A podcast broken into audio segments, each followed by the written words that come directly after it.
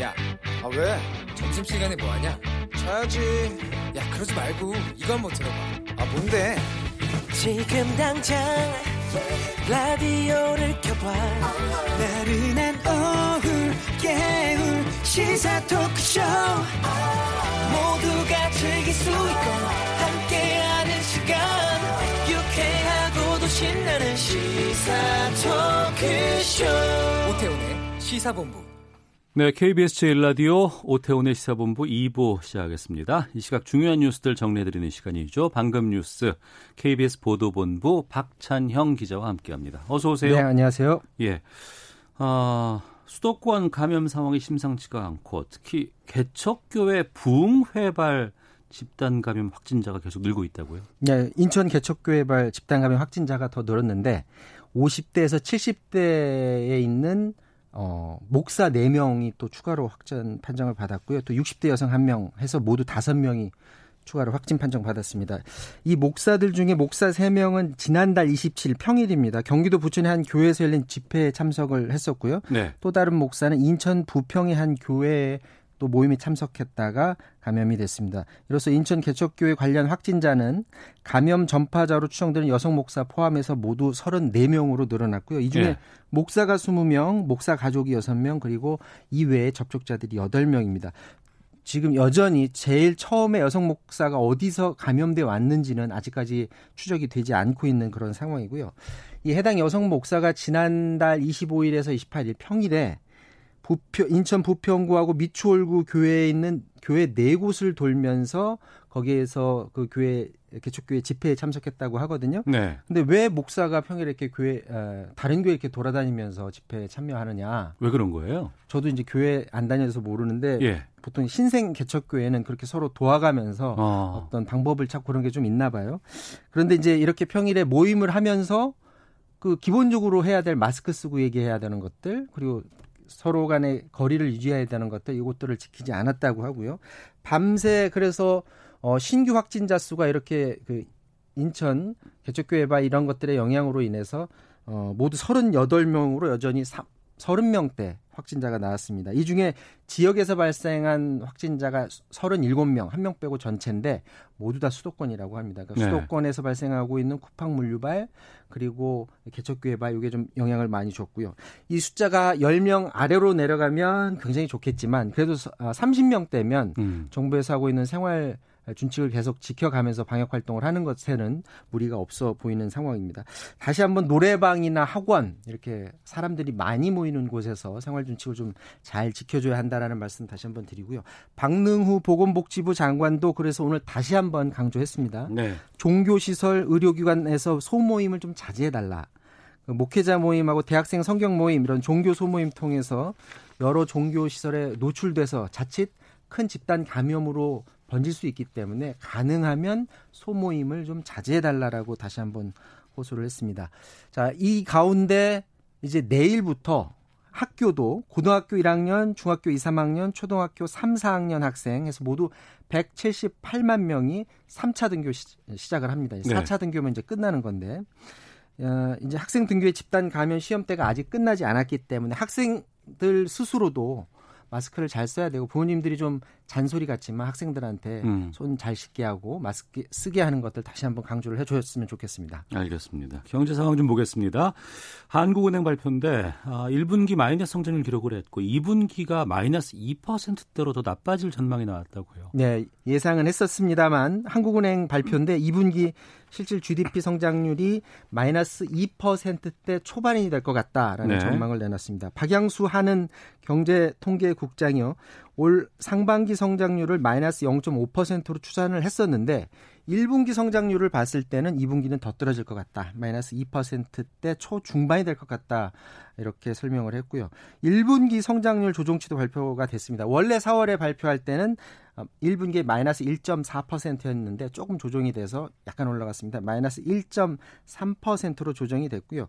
그래도 2008년 금융위기 때 이후에 가장 낮은 그런 상황입니다. 서비스업이 마이너스 2.4%로 가장 낮았고요. 수출 어, 자동차 기계류 중심으로 해서 1.4% 줄었고 수입도 3.6% 감소했습니다. 물가 상황도 어, 좋지 않습니다. 지금 저물가 상황을 우려했었는데 소비자 물가 상승률이 8개월 만에 마이너스로 돌아섰습니다. 코로나19로 인한 타격인데 이 통계는 통계청이 오늘 발표를 했어요. 5월 소비자 물가 지수가 104.71로 지난해 같은 달 대비 마이너스 0.3%로 어, 떨어졌다라고 발표를 했고요. 소비자 네. 물가 상승률은 작년 12월 아, 12개월 연속 1%를 밑돌다가 올 1, 3월에 1% 올랐다가 4월에 0%대 이번에 마이너스로 이제 돌아서게 된 겁니다. 이게 저물가 상황 그리고 성장률의 에, 앞으로의 기대치도 높지 않은 상황이기 때문에 정부로서도 어떻게 방법을 찾는데 이 저물가 상황에서는 굉장히 어려운 상황인데요. 저희가 그런 것들을 우려해서 어, 지난 5월이죠. 아, 정부가 긴급 재난지원금을 투입을 했는데 이게 5월에 네. 바로 투입은 안, 아, 반영은 안 되고 6월에는 아마도 물가에 반영이 될 것 같다. 아. 아. 이런 전망도 나왔습니다. 알겠습니다. 어, 흑인 남성 플로이드 사망 사건 때문에 미국 시위 상당히 좀 심각해 보입니다. 그런데 LA 한인타운에 주 방위군이 투입됐다고요? 네, 투입됐습니다. 이, 어, 미국에서 벌어지고 있는 그 흑인 인종차별 반대 시위 보면서 많은 분들이 우리 한인들이 또 피해를 보는 것 아닐까 이런 걱정을 했어요. 92년 걱정이 좀 나요. 예. 그렇죠. 거기 계신 한인분들도 걱정이었고 여기 있는 우리 나라 사람들도 다 같이 걱정을 했었는데 다행히 한인 상점 약탈 피해를 막아달라라고 LA 총영사관에서 요청을 했다고 하고요. 예. 그래서 주 방위군이 치안 유지를 위해서 어제부터 투입이 됐다. 그래서 어제 오후 들어 코리아타운 주요 길목 곳곳에 배치됐다고 하고 군 차량이 한인타운을 배회하는 모습도 어, 포착이 됐다고 합니다.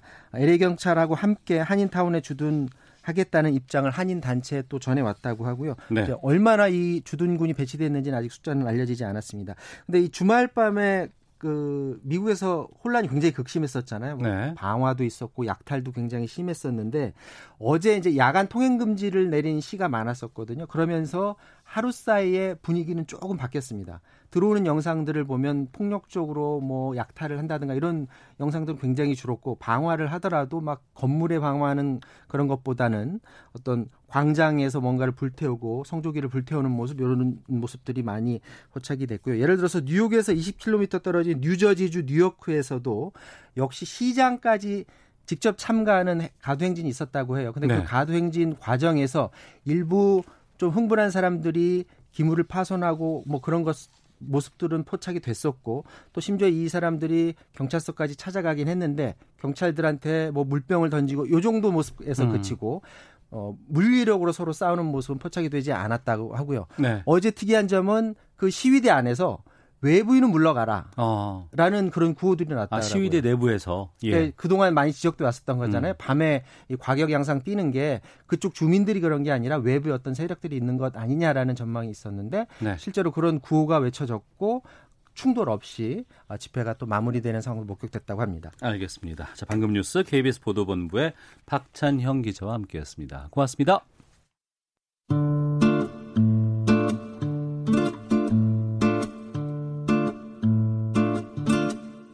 오태훈의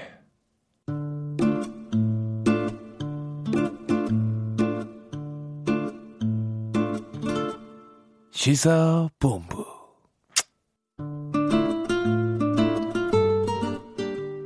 네, 1시 9분 향하고 있습니다. 시사본부 청취자 여러분들의 참여 기다리고 있습니다. 샵 9730으로 의견 보내주시면 되고요. 짧은 문자 50원, 긴 문자 100원, 어플리케이션 콩은 무료로 이용하실 수 있습니다. 팟캐스트와 콩 KBS 홈페이지를 통해서 시사본부 다시 들으실 수 있고 유튜브로도 만나실 수 있습니다. 유튜브 검색창에 일라디오 아니면 시사본부 이렇게 쳐보시면 영상으로도 확인하실 수 있습니다. 화요일 현안 둘러싼 여야 의원들의 가감없는 설전이 있는 정치화투 시간입니다. 더불어민주당 김성환 의원 나오셨습니다. 어서 오세요. 네, 안녕하세요. 김성환입니다. 네, 미래통합당 조혜진 의원 나오셨습니다. 안녕하십니까? 예, 반갑습니다. 조혜진입니다. 네, 김성환 의원님은 기존에 쓰시던 방 그대로 쓰신다고 하셨나요? 네. 어. 조혜진 의원께서는 다방 정리하셨어요? 예, 이제 그 이사는 지금 시작이고요. 네. 어, 한 일주일은 걸릴 것 같아요. 아, 일주일 걸려요? 예, 왜냐하면 이 틈 날 때마다 해야 되는 거니까 예, 이사만 예. 하고 있을 수가 없고 어. 일하면서 잠깐 잠깐 시간 날 때 짐을 옮기고 분류하고 배치하고 이렇게 해야 돼가지고요. 예. 생각보다 시간이 많이 걸립니다. 어, 이사할 때 원래 철칙이라는 게 한 번, 한 달 내에 정리하지 않으면 4년 내내 간다 뭐 이런 얘기 있거든요. 예, 예. 예. 그 의원회관이 구관이 있고 신관이 있다면서요. 지금은 뭐 다 신관의 셈이죠. 구관하고 다 리모델링 했으니까요. 붙였기 잘. 구별이 안 됩니다. 예. 근데 어디가 뭐 로얄층이 있다더라 아니면 조경이 잘 보이는 곳이 또 좋다더라 뭐 이런 얘기가 있어요. 예, 사실이죠. 아, 그래요? 예. 어디가 로얄층이에요, 그러면? 어, 뭐 로열층이라기보다도 약간 위층이 좋고 음, 예, 4, 5층 좋고 예. 또뭐 선수 높으신 분들은 아예 이제 8층으로 올라가는 걸 보면은 음. 거기 더 좋으신 것 같고 예. 또 국회 잔디 마당이 딱 보이는 어. 그 지점을 다들 선호하죠. 예. 예. 배정 받으셨습니까? 어, 거기 거기 신청했는데 안 됐어요. 선수가 하나 모자라 가지고 사선 의원님이 고방에 들어가 있었습니다. 아, 그래요? 보궐로 들어와서 보니까 예. 전망이 별로 안 좋은 자리더라고요. 어. 그 재선 하셨으니까 좀 바꾸실 수도 있잖아요. 네, 뭐 바꾸겠다고 했으면 바꿔줬을 텐데 네. 전망 좋다고 일 잘하냐 싶어서 음. 우리 저 비서들 괜히 고생만 하고 저도 고생이니까 그냥 네. 있는 방 그대로 쓴다고 해서 안 바꿨습니다. 음. 뭐 한두 달 정도만 그게 막 눈에 들어오지 또 일하시고 바쁘다 보면은 또 그게 안 보이실 것 같기도 하고요. 예. 다양한 의정 활동 좀 부탁드리도록 하겠습니다. 자, 어, 21대 국회 원구성 협상 지금 가장 중요한 화두로 지금 떠오르고 있습니다. 먼저 이- 각 당의 입장은 지금 어떤지 좀 듣고 싶은데 김성환 의원께서 먼저 좀 말씀해 주시죠. 네, 저희 당이 오늘 이 문제 때문에 의원총회를 오전에 했습니다. 네. 그당 대표하고 원내 대표가 이제 모두 발언을 통해서 어 이제 일하는 국회 그리고 국회법을 준수하는 국회를 하자고 하는 취지이고 과거에 어, 관행은 좀 끊고 우리 국민들이 우리 민주당을 어 177석을 준 이유를 감안해서 네. 국민들에겐 한없이 겸손하되 어, 일할 수 있는 국회를 만들자고 하는 취지의 어, 의원총회가 있었고요. 네. 일단 기본적으로 야당하고 협상은 앞으로도 충실하게 하되 어, 야당이 이제 법적으로 정해져 있는 게 있지 않습니까? 국회법에 어, 이제 이 총선거 후 임시회 첫 시작으로부터 7일째 되는 날 어, 국회의장단을 뽑고 그리고 그 후로 3일 후에 상임위원장을 뽑게 되어 있는 국회법의 절차는 네. 어, 준수를 해야 되는 거 아니냐에 대해서 어, 대부분의 의원들이 다 동의를 하셨습니다. 그래서 야당하고 충분히 앞으로도 협상을 하되 어, 일하는 국회를 만들기 위해서 최선을 다한다. 그런 오늘 결의가 있었습니다. 그러면 개원은 먼저 하고 원 구성 협상을 어, 이후에 계속해서 하자 이런 입장으로 좀 이해를 하면 될까요? 뭐 최선을 다해봐겠습니다만 불가피할 경우에는 일단 어, 국회의장단 선출은 하고 또 예. 상임위원장과 관련한 뭐 협상은 또 협상대로 한다 이런 취지라고 보시면 되겠습니다. 예. 미래통합당의 입장은 어떻습니까? 이제 국회법 상으로 임기 시작하고 나서 일주일 안에 의장단 구성하고 어, 그다음에 이제 사흘 뒤에 좀 상임위원장단 구성하고 그런 것이 있는데 그 말고도 여러 그 기준들이 있습니다. 며칠까지 뭐 하고 무슨 일은 며칠 안에 끝내야 되고 뭐 이런 네. 게 수- 기준들이 많이 있는데 그 모든 걸 포괄하는 대원칙은 국회법의 어, 모든 국회 운영은 여야 어, 교수단체 간에 협의로 해야 된다. 음. 이런 것이 이제 그 상위에 있는 대원칙입니다. 예, 예. 그 협의를 하면서 그 밑에 있는 기준들을 최대한 준수하도록 하자 이런 것이기 때문에 이게 바뀌어 버릴 위험성이 있는 것이 지금 이제 문제인 거죠. 어, 여당이 그 며칠 날짜 규정을 이제 지킨다는 걸 명분으로 해서 아예 여야 간 협의 자체를 그냥 그 패스하고 어. 그냥 여당 단독으로 결정하고 여당 의석수로 표결로 결정하려고 하는 그런 어, 측면이 있어가지고 그게 지금 걱정이 되는데 네. 어, 여- 야당 입장에서는 이제 국회법에서도 저는 대원칙을 지키는 것이 중요하다는 거 하고 대원칙은 협치, 협치 예, 예. 협의. 예. 예. 그 다음에는 야당으로서의 기본적인 역할, 음. 정부 여당을 견제하는 역할을 할 수 있는 최소한의 권한은 유지돼야 된다는 거. 네. 그 다음에 여야가 바뀌었지, 바뀌었지만은 계속 민주당이 야당일 때도 지켜져 왔던 그 관례를 지켜, 지켜줘야 된다는 거. 어. 이, 이게 제 입장인데 예. 지금 이제 그게 흔들리고 있고 지금 말씀처럼 5일날 민주당이 단독으로 개원해가지고 의장을 선출하게 되면은 어. 그 다음에 상임위원장 선출 또 상임위 배정 예. 이거 전체를 그냥 여당이 일방적으로 하겠다는 신호를 읽히기 때문에 어. 이제 협상도 없어지는 원구성 협상 자체가 없어지는 거죠. 예. 그러니까 의장이 선출되면 의장이 아예 강제 배정을 할 수가 있고 어. 강제 배정을 하고 나면 상임위원장은 그냥 여당 이 다 가져가게 되는 결과가 올 수 있기 때문에 음. 이 개원 협상 자체 의장단을 뽑는 이 개원 협상 자체에서부터 이 원칙이 지켜지느냐 아니면 모든 게 다 무너지느냐다라고 보고 이제 저희 당은 이걸 중요하게 생각하고 반드시 협의하고 어, 합의를 이루어서 해야 된다고 하는 입장이죠. 네. 그러면 6월 5일 날그 통합당에 참여 없이도 개원할 의향이 있으세요?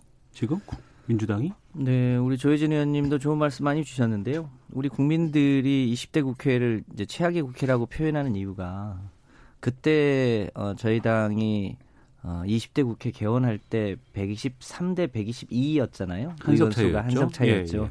그때 국민의 의- 의사는 여야가 합의하고 조정해서 혀- 해보라라고 하는 취지로 알고 이제 최대한 상호 양보하고 협의하고 했는데 네. 실제 결과는 거의 야당이 거의 20차례 이상 소위 국회 보이콧을 하면서 일종의 발목 잡기를 굉장히 오랜 기간 해왔죠. 네. 법사위 같은 경우도 이 체제 작구 심사를 할 수 있는 권한인데 상임위원회에서 통과된 여러 가지 사안들을 여러 가지 이유를 걸어서 소위 법사위에서 발목 잡기를 쭉 해왔고 어, 예산 마, 마찬가지로 그렇게 해, 해왔던 이 과거의 전례들이 있, 있었고 지금 어, 21대 국회는 저희 당에게 어, 177석 그리고 어, 미통당에게 103석을 준 어, 국민의 이 함의는 이제는 어, 제발 어, 일을 좀 해라 네. 이런 취지이고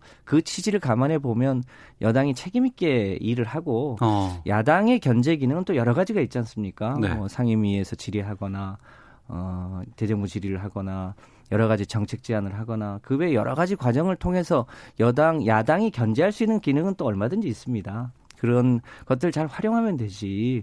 어, 법사위와 예결위를 어, 과거 어, 123대 122로 구성되었던 그 전례에 따라서 어, 그것을 어, 미래통합당이 갖겠다고 하는 것은 지금 국민이 21대 어, 총선의 이 민의를 네. 어, 충분하게 이, 이 반영하는 것은 아니다라고 저희는 판단하고 있습니다. 그래서 어. 조금 더 책임 있게 일을 할 필요가 있다. 예. 그래서 그에 따라서 어, 원구성도 최대한 협의하되 예. 야상이 야당이 계속 어, 원 구성 자체를 볼모로 해서 상임위 배분을 요구하는 이 기존의 관행에 대해서는 어, 동의하기가 쉽지 않습니다. 음. 관례에 동의하기 힘들다고 말씀해 주셨는데 입장이 좀 있으실 것 같아요. 어, 이제 일을 하라고 하는 거는 국민의 그 변함없는 기대고 희망이고 그 예. 여야에 대해서 이제 공통적으로 기대하는 것이고 음. 근데 그 일을 하라는 것이 다수 의석을 가진 여당이 일방적으로 해라. 네. 야당을 그냥 제껴놓고 야당의 의견은 듣, 뭐 들을 필요도 없고 음. 야당이 숫자를 가지고 모든 걸 표결로 해서 그냥 다 그냥 여당 원하는 대로 다 해라 그런 의미는 아닙니다. 네. 왜냐하면 그렇게 과거에도 과거에 우리가 여야가 지금 이제 입장이 의석이 바뀌어 가지고 우리가 이- 지금 여당보다도 의석이 더 많을 때도 있었고 예. 지금 야- 여당이 우리보다 야당이면서 우리보다 의석이 더 작을 때도 적을 때도 있었지만은 음. 그때도 국민들은 어 여당이 이렇게 의석을 많이 줬으니까 어 책임지고 하라고 이렇게 해석할 만한 소지도 있었지만 그렇게 안 했습니다. 다 네. 협의해가지고 했고 그때 야당이 원구성 협상을 제대로 응해주지 않아가지고 80 며칠을 개원을 못하고 국민들 욕 들으면서도 끝까지 협의해가지고 합의해가지고 오늘 그 국회를 구, 그, 그 개원을 했거든요. 네. 그렇게 한 것이 처음에 생각할 때는 그냥 우리 숫자로 밀어붙이면 뭐 안 될 게 없는데 그 그러면 빨리빨리 법안 처리되고 예산 처리될 거 아니냐. 음. 그럼 일도 많이 할 거 아니냐. 이렇게 쉽게 생각할 가능성이 있는데 네. 그렇게 하면 야당과 야당을 지지하는 국민들이 그거는 강력한 저항을 할 수밖에 없습니다. 그러면 어. 국회 자체가 제대로 돌아가지 않는 상황이 되고 예. 정치가 엉망이 되는 상황이 되고 어. 민주주의의 위기라는 본질적인 문제 이게 로 가버리기 때문에 예. 뭐 일을 몇 개 좀 더 하고 야그 어, 법안이나 예산을 몇 개 더 통과시키고 하는 문제가 아닌 음. 더 심각한 문제가 생겨버리기 때문에 그래 안 했던 것이거든요. 네. 그래서 지금도 여당이 그 일을 많이 해라고 하는 거는 뭐 당연하다고 생각이 들고 그런 기대를 안고 있다는 거는 우리 야당도 같은 입장이기 때문에 어. 근데 진짜로 일 잘하는 거는 여야가 협의해가지고 정치력을 발휘해서 예. 양보할 건 양보하고 절충할 건 절충할 거 해가지고 하나하나 합의해내서 처리하는 것이 사실은 지나놓고 보면은 음. 일을 제일 그런 국회 때 일을 사실 제일 많이 했습니다. 네. 지난번 20대 국회에도 사실 식물국회, 동물국회 충돌하면서 최악의 국회를 말 듣는 것도 여야가 다 지금 말씀하신 야당의 문제점 그 충분히 저도 인정합니다. 여야가 다 제대로 정치력 발휘 안 하고 그냥 뭐 이쪽은 숫자, 이쪽은 물리력 이래 가지고 힘의 대결로 했기 때문에 결국 음. 아무것도 못한 아무것도 못한 건 아니지만은 제일 실적이 떨어진 국회가 됐는데 그 교훈을 이번 21대 국회에서 반면교사로 삼아야 된다고 봅니다. 알겠습니다. 뭐 전적으로 동의하고요. 예. 그 20대 국회 때 어, 법사위 예결위를 다 저희가 양보해서 어, 지금 미래통합당이 위원장이었지 않습니까? 그 국회를 국민들이 기억하고 있습니다. 음. 우리가 최대한 합의하고 조정하고 일을 해보려고 했는데 어, 굉장히 중요한 법률을 다 법사위에서 발목 잡게 하고 통과를 안 시켜주고 국민들이 어, 그야말로 압력을 세게 넣거나 무슨 불행한 일이 생길 때에만 겨우 국민 눈치 때문에 불가피하게 통과시켜 주면서도 거의 20차례에 걸쳐서 일종의 의회를 보이콧했거든요. 네. 그러니까 저는 적어도 야당이 지금에 와서 어, 그런 주장을 하는 거는 좀 어, 염치가 없는 거 아니냐 이런 생각입니다. 음. 조금 더 어, 일하는 국회를 위해서 국민들이 21대 총선에 보여준 함의에 대해서 좀 더 깊이 있게 생각해 보시면 좋겠다 이렇게 아직은 시간이 있고 좀 협상을 계속해서 진행하시는 상황으로 저는 알고 있습니다. 그리고 며칠 안 남았죠. 예. 오늘이 2일이고 예. 5일이면 이틀밖에 오늘 포함해서 사흘 음. 오늘 빼면 이틀밖에 안 남은 상황인데 어. 벌써 이제 아마 오늘인가 여당은 단독으로 그 국회 소집 요구서를 제출한다고 그렇게 들었는데 네, 오늘 네. 오후에 아마 네. 임시국회 소집 요구 아 여기서 보냅니까? 3일 전에 보내야 되기 때문에 아. 예. 오늘 소집 요구서를 일단 보낼 예정이고요. 그럼 만약에 민주당에서 단독으로 이걸 개원을 시도한다 그러면은 그 통합당에서는 어떤 그 이후의 상황에 대한 준비가들이 돼 있는 게 있나요? 어떻습니까? 어, 저희가 늘 궁금했던 게 아까도 말씀드렸지만 우리가 170석, 180석일 때는 똑같이 뭐 여당이 뭐 이렇게 알아서 책임지고 일 처리하라고 그런 요청이 있었지만은 네. 여당의 존재를 끝까지 인정하고 같이 음. 해왔는데 이번에 민주당은 그 입장이 바뀐 상황에서 아무래도 좀 태도가 좀 심상치 않다. 심상치 않다. 예, 그냥 예. 뭐 힘으로 밀어붙일 듯이 계속 음포를 넣는데 처음에는 그냥 그 위원장 배분에 있어 가지고 어. 우리가 이제 의석이 줄어들었으니까 몇 개 더 내놔야 되잖아요. 예. 민주당은 의석이 늘어났으니까 몇 개 더 가져가야 되고 음. 몇개 가져가느냐 한 개 차이가 사실은 중요하기 때문에 그 가지고도 힘겨루가 오고 갈 때도 있고 네. 가져가는데 알짜배기 가져가고 싶고 음. 내놓는 쪽에서는 알짜배기는 안 내놓고 싶고 이런 것도 힘겨루기가 있기 때문에 그거는 그 저기 기선 제압용으로 그렇게 던진다고 생각했는데 시간이 지나면서 네. 아닌 것 같아요. 아닐 수도 있겠다. 어. 그러니까 180석 전체를 가져가려는 뜻일 수도 있겠다. 네. 그리고 어 저도 그런 말을 했지만 우리 당 일각에서 어, 이거는 국회에서 일단 입법부 장 그러니까 행정부 장악했고 사법부 장악했고 뭐 심사위원한테 뭐 다 이렇게 장악하고 이제는 입법부까지만 야당의 존재가 야당이 사실 기능할 수 없는 존, 입, 그 부처로 만들면 장기 집권이 가능하다라는 음. 그 구상으로 지금 밀어붙이는 건 아닌가 하는 이런 의구심이 들 정도로 네. 그런 상황이기 때문에 그렇게 되면은 우리는 이거를 뭐 의석을 어, 저기 위원장을 몇 개를 가지고나 마느냐 문제가 아니라 어. 야당이 4년 동안 여기서 할 일이 있을까? 예. 국회 안에서 할 일이 있을까? 아 그러면 우리를 지지해준 국민들을 생각하면 우리가 어떤 역할을 해야 음. 어, 그 국민들 우리에게 이런 상황에서 야당이 야당의 최, 최소한의 기능이 거세된 정부 여당을 견, 견제할 수 있는 최소한의 장치가 거세된 투명 인간처럼 되어버리는 이 사람 네. 하나한 있어도 없어도 그냥 존재감이 없는 야당으로 전락한다면 그 우리를 찍어준 국민들 41% 어. 의 국민들은 우리가 어떻게 하기를 바랄까, 우리가 어떤 역할을 해야 될 것인가에 대한 근본적인 네, 네. 이제 고민에 들어가야 되는 상황인 거죠. 어. 네. 그 말씀은 일정 정도의 뭐 과거에 있었던 뭐 장외투쟁이라든가 이런 것까지도 좀 염두에 두고 있다고 이해를 해도 될까요? 우리 원내 지도부는 주호영 원내대표는 장외투쟁, 정치투쟁은 최소화해야 된다. 예. 시대가 바뀌었고 국민들이 음. 뜻이 다르다. 그래서 장내 투쟁을 원내 투쟁을 해야 되고 정책을 가지고 싸워야 된다라고 딱 방침을 정했고 그걸 던져서 당선이 됐습니다. 네. 우리 당 의원들 다수도 그걸 지지했기 때문에 그렇게 가야 맞다고 생각했기 때문에 그 원내대표에게 표를 줬는데 그 원내대표나 원내 지도부가 쓸 땅이 없어져 버리면 음. 이거는 진짜 뭐 장외 장래의 문제가 아니라 이 야당의 존재, 민주주의 위기, 국회의 기능, 이 의회 민주주의의 이 저 위기라는 측면의 고민, 그 다음에 우리 당의 역할, 위상, 심각한 고민이 들어가야 되는 상황이 음. 될수 있는 거죠. 그 일정을 좀 정리해 보면 6월 5일 오는 금요일이 지금 그 개원 시기로 지금 보고 있는 것이고 그리고 6월 8일 다음 주 월요일까지가 원래 국회법에 정한 그 상임위원장 그 배분 결정하는 그 시한으로 지금 되어 있는 상황인 거죠. 네. 알겠습니다. 네. 자, 어, 뭐 지켜봐야 되겠네요. 어떤 결과를 낳을지 또 계속해서 협상이 진행될지는 좀 지켜보도록 하겠습니다. 그리고 원 구성 협상만큼이나 좀 치열한 부분들이 어제 있었습니다. 21대 국회 210001호 법안 이거 아마 나왔다고 해서 예. 이거 4박 5일 동까지 밤샘 노숙하면서 자리 먼저 선점해야 된다면서요? 네, 뭐 우리 당의 박강원 의원이 네. 사회적 가치 법안을 1호 어, 법안으로 이제 등록을 했는데요. 예. 그 1호 법안이 갖는 일종의 사회적 상징성이 있는 거죠. 어. 그 개인 의원 입장에서도 그 뭐랄까 본인의 어, 의정 활동을 하는 일종의 가치 어, 뭐 이런 것을 국민들에게 알리는 것이기도 하고요. 또 당은 당대로 1호 법안을 어떤 걸로 할 거냐를 국민들한테 보이는 걸 통해서 네. 어, 그, 그 시기에 어, 그 정당 그 정치인의 상징성이 담겨 있기 때문에 그 1호 법안에 대해서 의미를 두는데요. 음. 실제로 의정활동 과정에서 보면 아, 뭐 그것이 아주 뭐 결정적인 문제는 아닌데 그래도 네. 개별 의원 입장에서는 중요한 문제니까 뭐 그렇게 밤새면서 노력을 하지 않았나 싶습니다. 뉴스로는 많이 나오긴 하더라고요. 근데 이제 1호 법안이라고 해서 이게 어뭐 법안 통과에 좀 유력하거나 뭐 이런 게 있는 건 아니겠죠? 저도 그렇게 생각합니다. 네. 박강원 선배님 제가 진짜 좋아하는 형님인데요. 네. 형님 이거 그 들으시면 이해해 주십시오.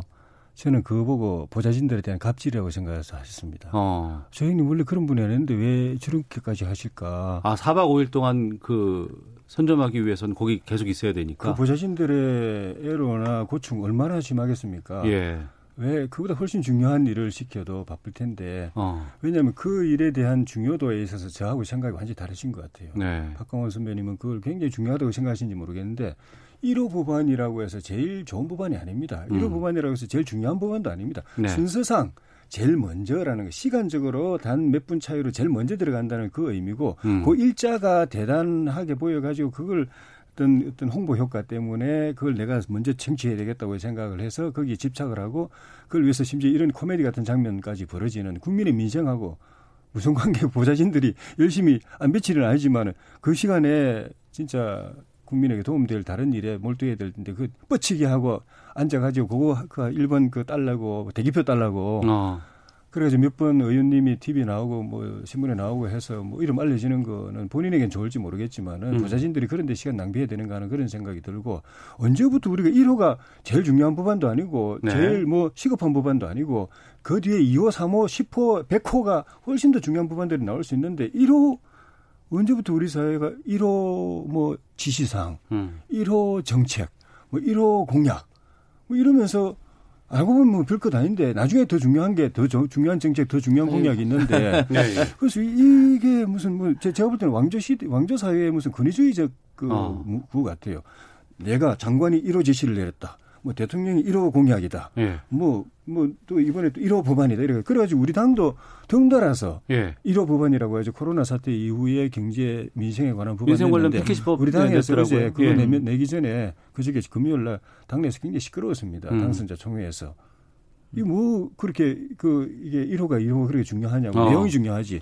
빨리 서두르면서 졸속이 될 수 있지 않냐. 그게 오히려 국민에게 기대에 어긋나는 거 아니냐. 네. 중요할수록 제대로 시간을 가지고 해서 5호가 되든 100호가 되든 음. 그게 더 중요한 거니까. 그러니까 우리 당에는 그래도 그런 목소리 내는 분들이 계셨어요. 네. 그 기억이 안 나십니까? 지난 총선에 미래통합당의 1호 공약이 공수처 폐지 법안을 1호 공약으로 하겠다고 했다가 음. 국민들로부터 굉장히 비판을 많이 받으시니까 그걸 슬그머니 취소하고 또 다른 걸로 1호 법안을 바꿨잖아요. 그만큼 그것이 갖고 있는 상징성이 있는 거고요. 제가 요 박강원 의원이 내신 사회적 가치 법안 요 내용을 아주 소소하게 보진 않았습니다만 네.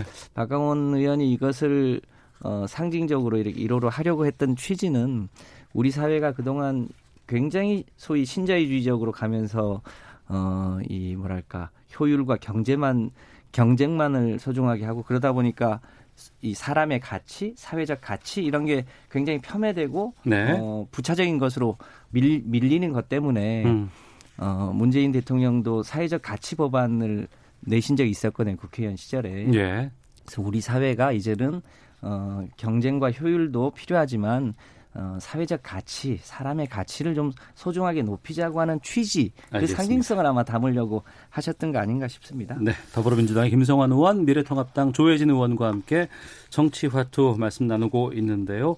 헤드라인 뉴스 듣고 기상청 교통정보 확인하고 와서 두 분과 계속해서 말씀 이어가도록 하겠습니다. 문재인 대통령은 도널드 트럼프 미국 대통령이 한국을 G7 회의에 초청한 것과 관련해 기꺼이 응하겠다고 답했습니다. 더불어민주당은 문재인 대통령이 제6차 비상경제회의에서 제시한 한국판 뉴딜을 뉴딜답게 추진하기 위해 과감한 선제적 재정 투자가 필요하다고 밝혔습니다. 미래통합당 주호영 원내대표가 국회법에 따라 오는 5일 첫 임시회를 열겠다는 민주당을 향해 법대로를 외치지 않은 독재 정권이 없다면서 심지어 히틀러의 나치 정권까지도 법치주의를 외치면서 독재를 해왔다고 비판했습니다. 홍남기 경제부총리가 재정 당국을 맡은 입장에서 추가적인 긴급 재난지원금 지급은 전혀 생각하지 않고 있다고 밝혔습니다.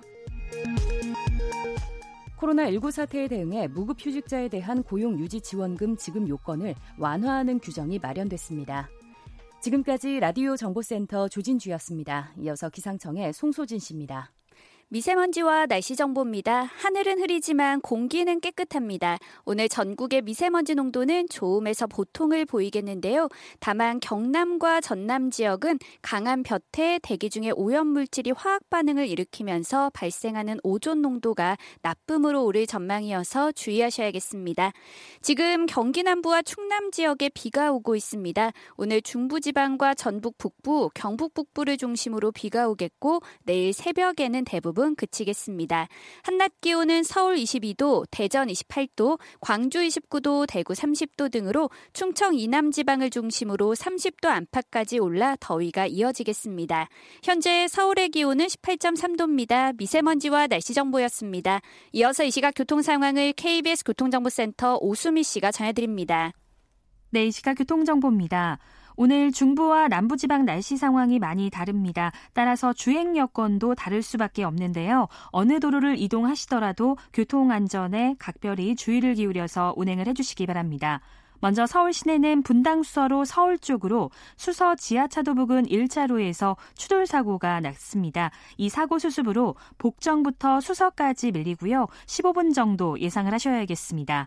내부순환로 성수 분기점 방면 연희램프 부근에서도 사고가 발생해 1차로가 막혀 있어 정체입니다. 고속도로에서도 평택 시흥간 고속도로 평택 방향 송산 마도 부근에 카 캐리어가 고장으로 정차해 있습니다. 이 영향으로 8km 구간에서 정체가 극심하고요. 남부권에서도 광주 대구간 고속도로 대구 방향 백전 2터널을 막 나온 지점에서 화물차 관련한 사고가 있었습니다. 처리를 하면서 갓길로 차량들이 소통되고 있는데요. 전방 주시 잘 살펴서 안전하게 지나시기 바랍니다. 지금까지 KBS 교통정보센터였습니다.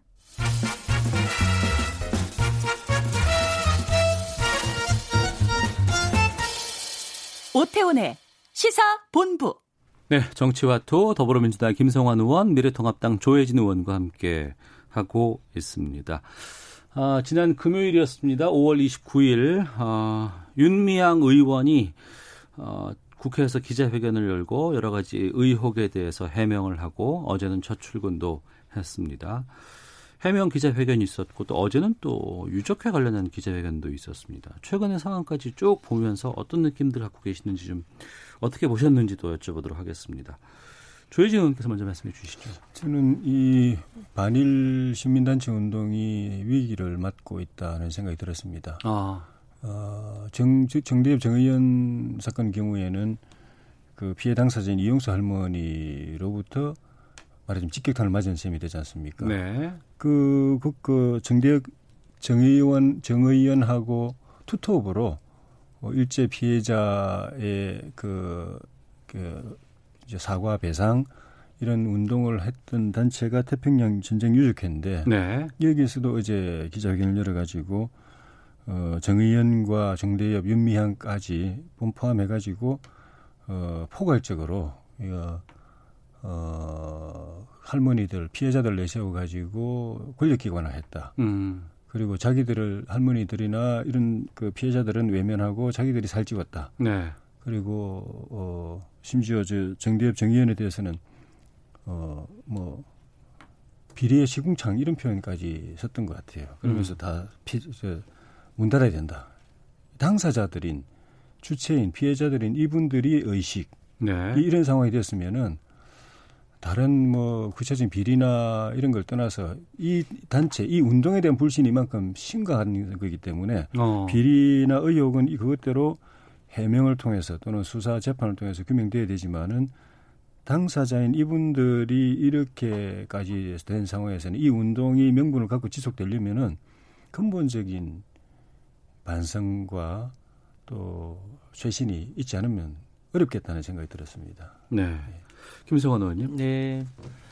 그 이제 저희 당에서 이제 주목하고 있는 것은 그 우리 사회의 보수 언론과 일부 보수 진영의 인사들이 평소에 어, 일본의 만행 그리고 위안부 그 피해에 대한 피해 배상과 어, 이제 그 사죄, 네. 보상 이런 문제에 평소에 얼마나 관심을 가졌던가. 음. 어, 그때는 늘 다른 입장으로 거의 뭐 일본 편이다시피 할 정도로 해왔던 분들이 이제 와서 마치 그것에 매우 관심이 컸던 것처럼 하고 또 일부 사실이 아닌 것을 사실인 것처럼 부풀리고 어 뭐 그래 그런 게 있잖아요. 그래서 국민들이 마치 큰 문제가 있는 것처럼 해놓았는데 지금 안성의 그 쉼터 건도 어 이제 내용이 밝혀지고 있고요. 또 김복동 할머니가 준 용돈, 뭐 그걸 음. 장학금이라고 표현했는데 그것도 사실과 매우 다른 것을 마치 문제가 있는 것처럼 했는데 일단 사실과 다른 내용들을 마치 문제가 있는 것처럼 하는 것 때문에 있는 오해 이런 건 좀 많이 좀 해결이 됐다고 보여지고요. 예. 여전히 이제 개인 계좌 문제는 이제 검찰의 수사를 어, 통해서 확인이 되면 어, 될 문제다 이렇게 봅니다. 다만 음. 어, 여전히 이 30년간 정대협이나 정의연이 굉장히 어려운 시절부터 해왔던 이 일본의 만행에 대한 역사 바로 세우기 그리고 그걸 세계에 알리고 어, 위안부의 문제를 이 소위 이 일본의 문제로 확인케 한 이 과정까지 폄훼하는 건 옳지 않다. 네. 그럼에도 불구하고 어 이제 최근에 어 이제 그 시민사회의 투명성을 더 요구하는 국민의 목소리가 있는 만큼 이제 그 부분에 대해서는 조금 더 혹시 어, 음. 어, 문제가 있으면 좀 좀 더 투명하고 객관적으로 할 필요가 있다면 좀 그것은 저도 뭐 어, 조금 더 투명하게 할 필요가 있다고 보여집니다. 그런데 전체적인 이 소위 어, 정대협이나 정의연의 취지와 활동 내용까지 폄훼하는 것은 네. 과도하다 이렇게 어. 판단합니다. 어, 이 윤미향 의원 포함해서 정의교 연대 활동에 대해서 두 분께서 지금 상당히 좀 입장이 좀 달리 보고 계시는 것 같습니다. 근데 이제 이것에 대한 여러 가지 의혹들을 해명하는데 이제 앞으로 해명을 차원을 넘어서 확인하는 방법은 이제 검찰 수사들을 좀 지켜봐야 될 것 같습니다. 일부에서는 뭐 불체포나 면책 특권 같은 이제 국회의원의 신분 이것에 감춰지지 않을까라는 우려하시는 분들도 계시고 또 한편으로는 윤미향 의원 본인이 검찰이 소환하면 성실히 응하겠다라는 입장도 밝혔어요. 어떻게 할 거로 보세요? 그 말씀이 맞은데 실제로 그렇게 할는지는 좀 봐야 되겠다는 생각이 들어요. 네. 지금까지 이 제기된 의혹에 대해서 이분이 취해 오신 태도는 거의 철저한 부인. 그러니까 뭐 아주 소소한 부분에 대해서 뭐 아버님을 뭐 어, 취업시켰다라든가 개인 계좌를 이용했다라든가 이런 게 이제 이미 공개된 사실에 대해서 그냥 사과하는 정도고 핵심적인 부분 어. 국민들이 진짜로 분노한 부분에 대해서는 일체 부인하고 네. 사과도 하지 않았고 뭐 검찰에 가도 그렇게 할 겁니다. 음. 물론 이제 벌을 덜 받기 위해서 피해자로서 그렇게 하는 부분은 피해자의 권리이기도 하지만은 네.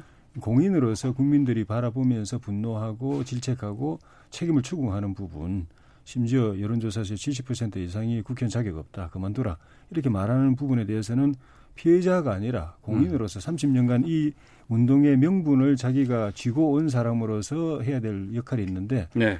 그 역할을 지난번 기자회견에 보면 전혀 보여주지 않았거든요. 오히려 어. 더 평소보다 더 강하게 부인하고 그랬던 걸 보면은 그보다 더 본인에게 그 현실적인 문제는 검찰 수사와 재판일 텐데 그것은 더 강하게 부인하지 않겠는가. 네. 그 수사를 회피하 는 노력을 하, 할 수도 있겠다라는 생각이 들 정도로 어. 그렇지 않고 뭐 기본적인 거 인정하고 시인하고 사과하면 어, 소환 조사에 순순히 응하겠다는 말을 믿을 수도 있을 것 같은데 과연 그렇게 할까 하는 그런 생각이 좀 들어서 지켜봐야 될 것 같습니다. 민주당은 조사 결과를 끝까지 지켜보자는 입장이셨잖아요.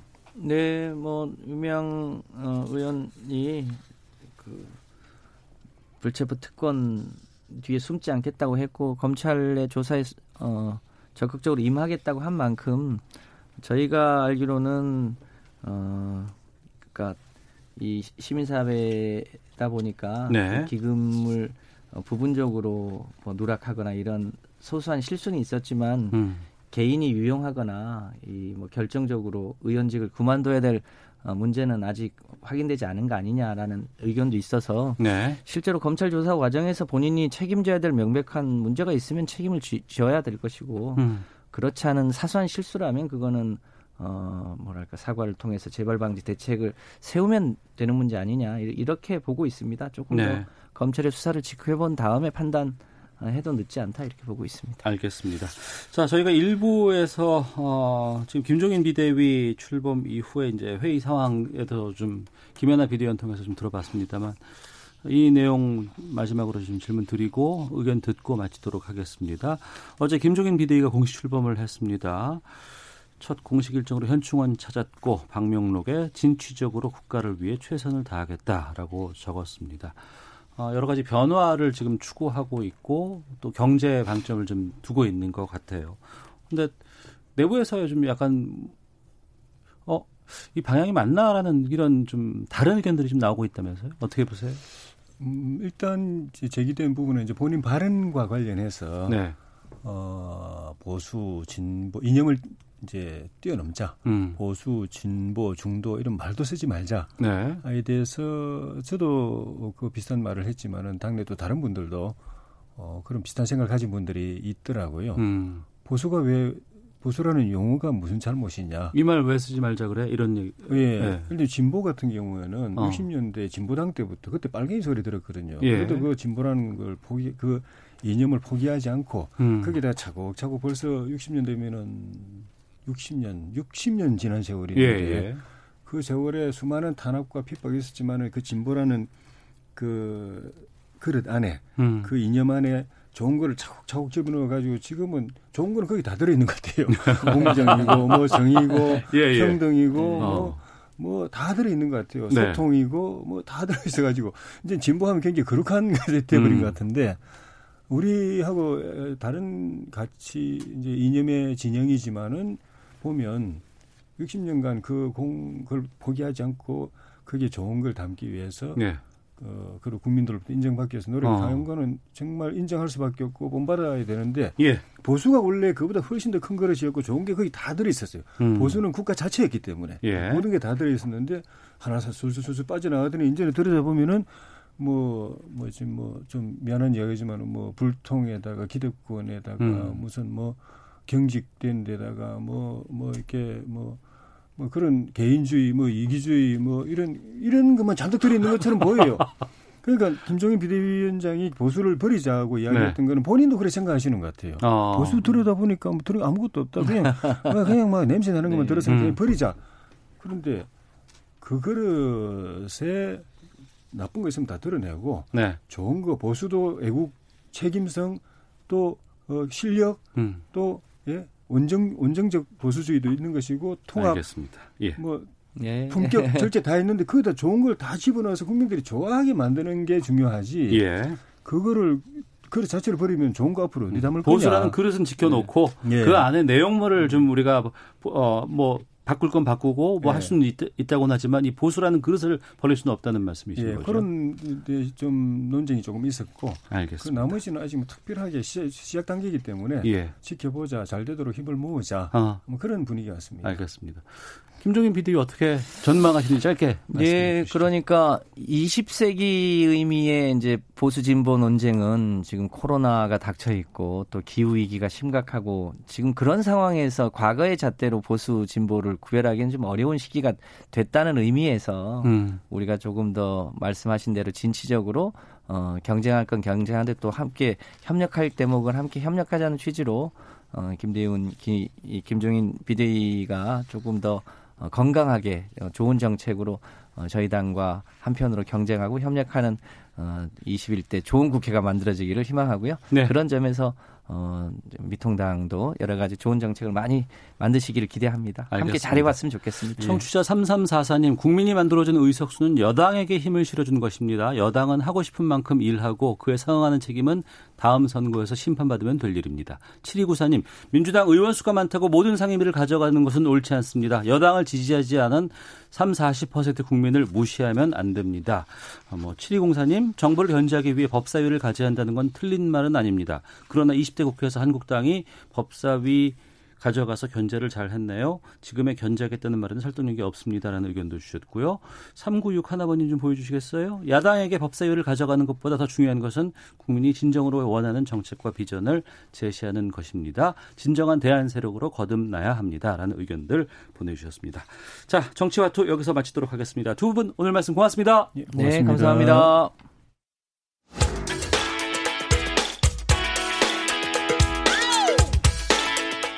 오태훈의 시사본부는 여러분의 소중한 의견을 기다립니다. 짧은 문자 50원, 긴 문자 100원의 정보 이용료가 되는 샵 9730, 우물정 9730번으로 문자 보내주십시오. KBS 라디오 앱 콩은 무료입니다. KBS 라디오 오태훈의 시사본부. 지금 여러분은 대한민국 라디오 유일의 점심 시사 프로그램을 듣고 계십니다. 네, 6월부터 1부에서 2부로 권영주의 차차차를 만나게 됩니다. 오토타임즈의 권영주 편집위원과 함께하겠습니다. 안녕하십니까? 뭐 제가 밀린 건 아니죠. 아, 그럼요. 예, 예. 어, 원래 그. 마지막에 피날, 피날레는 가장 스타가 나오게 되는 거잖아요. 네, 이 시간에 마- 만나뵙게 됐네요. 예, 예. 어, 올해 정부가 전기차 보급을 한 9만 4천여 대로 잡고 보조금 1조 원 넘게 책정을 했다고 하는데 이게 지금 반응이 신통치 않다는 얘기가 나옵니다. 어떻습니까? 뭐 주변에 전기차 샀다는 사람도 있고 또 뭐 살려다가 그만둔 사람도 있고. 전기차가 많이 보이긴 해요, 지금. 예, 어쨌든 4월까지 국내 전기차 전체 판매가 14,000대가 됐습니다. 지난해 같은 기간보다는 한 40% 늘어난 거예요. 네. 근데 이게 지난해 같은 기간보다 40% 늘어났다는 의미를 잘 봐야 됩니다. 네. 왜냐하면 보조금 구매 대상이 늘어났기 때문에 어. 당연히 상승은 하죠. 네. 그렇기 때문에 이걸 그냥 단순하게 증가라고 볼 수 없다라는 얘기도 나오는 거고. 근데 그 중에서도 이제 수입차가 좀 많고요. 어. 그리고 지금 개별 서비스에 내려주면서 자동차 판매가 호조를 보이고 있지 않습니까? 네. 그러다 보니까 이제 국내 전기차 수요가 아, 생각보다 눈부시지 않다 그런 얘기가 나오는 겁니다. 어, 40%가 지난해와 비교해봤을 때 늘었다는 건 상당히 큰 폭의 상승으로 보이지만 추세상으로 보거나 여러 가지 상황들을 보면 이게 그렇게 잘 되는 건 아니다. 이렇게 이해를 하면 되겠군요. 지난해는 전체 보급 대수가 3만 대였는데 네. 올해는 9만 대니까 목표가 어, 예, 예. 그러니까 당연히 상반기에 늘어났을 거 아니에요. 음. 근데 그걸 가지고 증가라고 표현하기는 어, 분모가 공통적이지 않으니까 아. 그렇게 이해가 되는 거죠. 그리고 수치를 좀 여러 가지 좀 세세하게 보면은 그 상용 전기차가 그러니까 트럭 이런 게 좀 잘 팔린다면서요. 아무래도 이제 이 배달 수요가 있어가지고 네. 현대차 포터 2 일렉트릭은 2,684대, 기아차 봉고 3 전기 트럭은 1,256대가 판매가 됐는데 네. 물론 이것도 폭발적인 수요는 아닙니다. 음. 그러니까 왜냐하면 전기차 제조 자체를 많이 하지 않습니다. 제조사가. 네. 왜냐하면 이게 보조금이 한 수요이기 때문에 어. 팔아도 돈이 안 돼요. 예, 예. 그래서 많이 안 만듭니다. 어. 이런 상황이다 보니까 전기차 보급 목적을 좀 되돌아봐야 한다는 지적이 나온다고 하는데 왜 이런 얘기가 나오는 겁니까? 올해 초에 정부가 전기차 보조금 확정할 때 네. 크게 세 가지 강조했습니다. 제조사가 전기차 성능을 향상시켜라. 네. 그러자면 킬로와트당 주행 거리를 늘리거나 한 번 충전한 다음에 멀리 가도록 만들면 우리가 보조금 많이 줄게. 네. 두 번째는 EV 구매에서 서민 배려가 적었다는 지적이 있었기 때문에 네. 차상위 이하 계층이 EV 살 때 보조금을 10%더 드리겠습니다. EV라고 하면 전기차 말하는 거죠? 전기차죠. 예, 예. 네, 그리고 세 번째는 생애 첫차로 전기차를 신청하면 그 보조금 우선 배정해 드리겠습니다. 음.